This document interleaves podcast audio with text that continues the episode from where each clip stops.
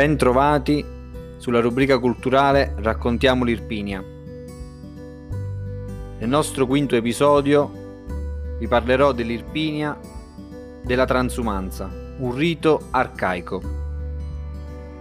L'Irpinia è stata fin dall'antichità una zona di transito obbligatoria.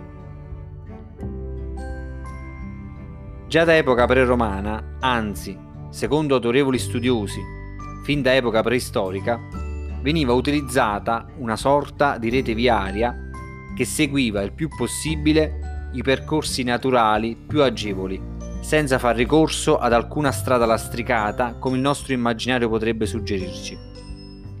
Si trattava, nella migliore delle ipotesi, di strade di terra battuta, polverose d'estate ed estremamente fangose nei mesi invernali.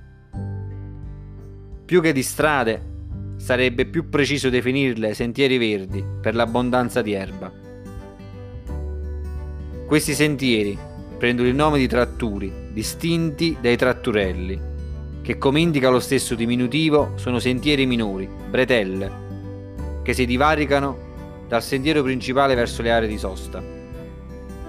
Il tratturo e i tratturelli si originarono dal costante calpestio di greggi e armenti, guidati da pastori. Proprio lungo i tratturi avveniva la transumanza.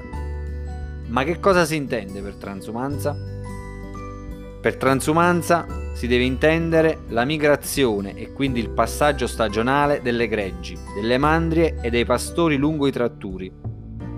La parola transumanza deriva dal verbo transumare, che letteralmente significa transitare o attraversare. Due sono i periodi della transumanza, il periodo primaverile e il periodo autunnale. Nel periodo primaverile i pastori conducono le greggi dalle zone di pianura verso la montagna, ricca di pascoli. Nel periodo autunnale le greggi vengono spostate dalla montagna, ove iniziano le prime nevicate, verso le zone di pianura. L'Irpinia era ed è transito dei pastori itineranti, che si spostavano con le loro mandrie lungo il tratturo Pescasseroli Candela. Dall'Abruzzo alla Puglia il tratturo penetra in Irpinia interessando sei comuni: Casalbore, Montecalvo Irpino, Ariano Irpino, Grotta Minarda, Villanova del Battista e Zungoli. Definire la transumanza come una pratica rurale e pastorale risulta essere estremamente riduttivo Oltre ad essere un metodo di allevamento tra i più efficienti ed ecocompatibili, dietro la transumanza si nasconde un microcosmo fatto di sacrifici, dedizione, amore per gli animali, rispetto del territorio.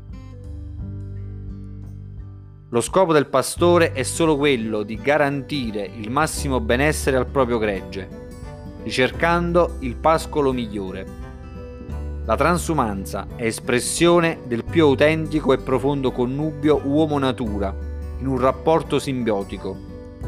Il pastore per diversi mesi era lontano da casa, conducendo una vita eremitica, in compagnia del suo gregge e dei suoi fidati ausiliari, cani di grossa struttura, allevati meticolosamente per difendere le greggi dall'attacco di lupi o altri predatori. L'iconografia ci presenta maestosi cani, molossoidi, con pelo lungo, di manto per lo più bianco candido, come il velo delle pecore, che recano al collo un accessorio molto antico, lupercale, ancora oggi in uso. Si tratta di un collare con aculei di ferro molto appuntiti, per proteggere i cani dalle incursioni repentine dei lupi. La traversata delle greggi prevedeva delle tappe. Usualmente si percorrevano 20 km al giorno. Casalbore, disponendo di varie fonti d'acqua perenne, era tappa privilegiata per abbeverare le greggi, prima di giungere a Candela.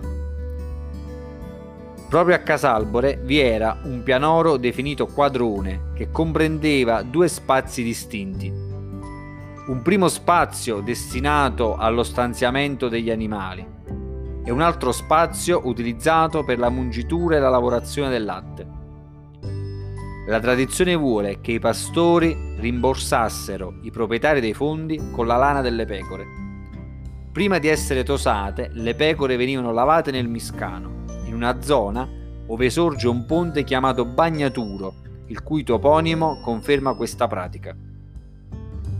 Essendo un centro frequentato anticamente non solo da pastori ma anche da viandanti, commercianti e pellegrini, esisteva anche una sorta di pronto soccorso che offriva cure ai bisognosi.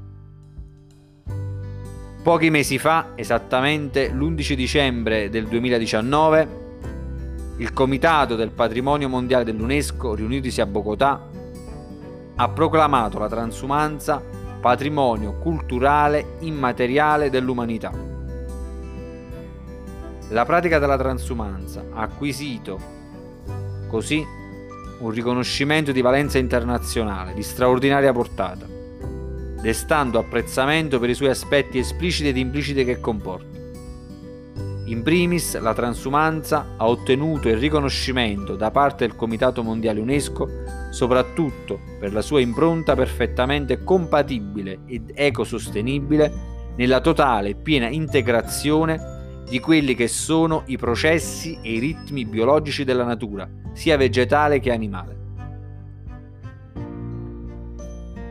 Proprio nella nostra Irpinia, già da tempo, si stava lavorando ad un progetto straordinario, lungimirante. Questo progetto è volto ad immortalare le tradizioni legate alla transumanza e farle percepire in tutta la loro essenza più genuina, soprattutto alle giovani generazioni ma non solo. Oggi a Villanova del Battista esiste un museo della transumanza, un unicum a livello museale, in quanto non è la solita raccolta di materiale, di documenti, di schede, ma un museo emozionale di nuova concezione. Un unicum anche per la sua allocazione. Questo polo museale nasce infatti in una struttura destinata originariamente a serbatoio idrico. Più precisamente si tratta di un museo multimediale che celebra la transumanza. Prima face sembra paradossale nucleare un argomento così arcaico e genuino quale la transumanza attraverso strumenti multimediali estremamente moderni, ma è proprio questo un valore aggiunto, un quid novi. Trattare di un argomento antico usando un linguaggio moderno per suscitare interesse e curiosità anche nelle fasce più giovani. Al prossimo episodio per riscoprire la nostra bella Irpinia